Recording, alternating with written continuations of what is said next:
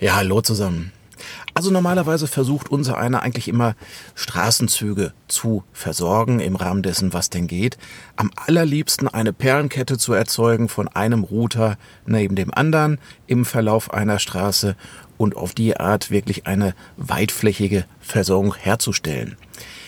Das ist die Standardvariante, aber es geht auch die Frage, wie geht es, wenn wir eine komplette Fläche versorgen möchten mit Freifunk.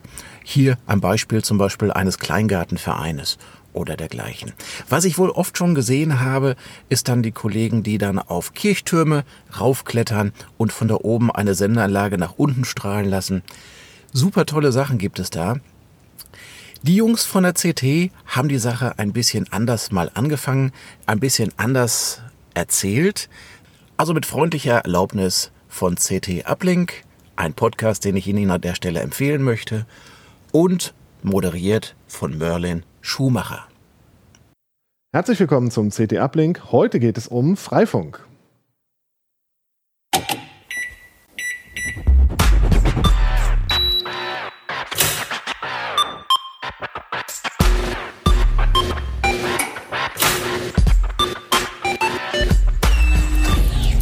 CT Uplink. Und zum Thema Freifunk habe ich mir heute zwei Gäste eingeladen. Einmal Andrian Möcker aus dem Hardware-Ressort. und Giovanni Carboni ähm, aus dem Ressort Betriebssysteme. ja, schön, dass ihr da seid. Äh, Freifunk ist auch Thema in der aktuellen CT Nummer 17 2019. Das klingt schön. Ähm, um nochmal auf so Vereine zurückzukommen, wenn ich jetzt irgendwie eine größere Fläche bespielen will oder eine größere Menge von Usern habe für so ein Freifunknetz, angenommen, ich habe zum Beispiel einen Kleingartenverein oder sowas. Funktioniert das mit Freifunk oder sollte ich da lieber auf andere Methoden umsteigen? Ja, also das funktioniert schon mit Freifunk. Man muss sich da vorher allerdings ein paar Gedanken drum machen. Man kann natürlich jetzt anfangen, Router zu verteilen, aber irgendwann wird es dann halt auch eng. Die arbeiten ja alle auf einem Kanal. Also dieses Meshing funktioniert wie, also der klassische Repeater ist ja auch auf dem gleichen Kanal wie der Router. Dadurch reduziert sich natürlich die Bandbreite, weil sie beide die gleiche Frequenz belegen. Ne? Und so ist es bei Mesh auch. Die verbinden sich untereinander, senden aber immer auf dem gleichen Kanal. Und wenn ich genug Router davon irgendwo hinstelle, ist der Kanal voll. Und dann kann ich halt nicht mehr senden. Bei Meshing kommt ja auch noch Management-Traffic dazu, also Router, die sich gegenseitig sagen, hallo, ich bin noch da und ich kann dich übrigens direkt erreichen oder über den und den, solche Sachen halt. Und ja, da muss ich dann, wenn es größer wird, entsprechend planen, dass ich zum Beispiel Richtfunkstrecken habe. Also ich stecke dann zusätzliche Geräte hier über die, über die Netzwerkports des Routers einfach an und aktiviere das sogenannte Mesh on LAN. Und dann kann ich auch handelsübliche Hardware nehmen, um Strecken von A nach B zu bauen. Und dann habe ich isolierte Bereiche, die sich dann ähnlich verhalten wie ein Kabel, nur halt auch trotzdem über Funk sind, die außerhalb meiner Mesh-Kanäle sind. Ähm, Und darüber kriege ich dann natürlich wesentlich mehr Bandbreite drüber. Und dann kann ich das Netz so ein bisschen kanalmäßig segmentieren, je nachdem, welche Abstände die Router halt haben, na, ob sie sich jetzt gegenseitig noch hören oder nicht. Und kann darüber mir ein recht schnelles Netz aufbauen. Und das funktioniert dann genauso. Da muss man sich ein bisschen mit auseinandersetzen. Da helfen aber die Vereine und Gemeinschaften auch sehr gerne, wenn man da ein großes Projekt vorhat. Also die meisten, die ich zumindest kenne, sind da extrem offen für und dann, ja, kann es losgehen. Okay.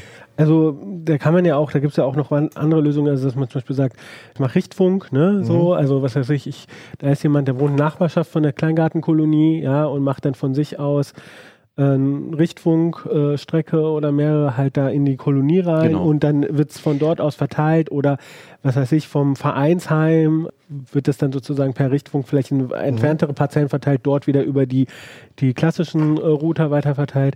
Aber wie Andren halt schon sagt, das ist, äh, da kann man halt sich auch an die Freifunkvereine wenden. Äh, da gibt es manchmal auch so regionalere, also hier zum Beispiel Norden hier bei uns in Niedersachsen oder Freifunk Rheinland oder in Berlin, äh, die auch, auch das, die, der Verein ähm, Freie Netze e.V., sozusagen ein Verein, der sich da auch sehr für Freifunk einsetzt, so aus so- sozusagen auch von den Leuten, die teilweise zum, als erstes Freifunk gemacht haben, so da kann, an die kann man sich wenden, wenn man diese Fragen hat zu technischen, aber auch sozialen, wie ziehe ich das auf, wie ich will vielleicht einen Freifunkverein bei mir in der Ortschaft gründen, ne, so, ähm, wie, wie mache ich das, ne, äh, oder man kann zum Beispiel sagen, ich bin jetzt ich bin jetzt in der Gemeinde, die ist in der Nähe von einer Stadt, die schon Freifunk hat, dann macht man halt erstmal dort quasi als Ortsgruppe, ohne da irgendwie jetzt so einen Verein gründen zu müssen oder so und ohne eigene Server haben zu müssen. Äh, also zum Beispiel Philipp vom Freifunk Rheinland hat auch gesagt, dass, dass die zum Beispiel ihre Infrastruktur, die haben ja richtig,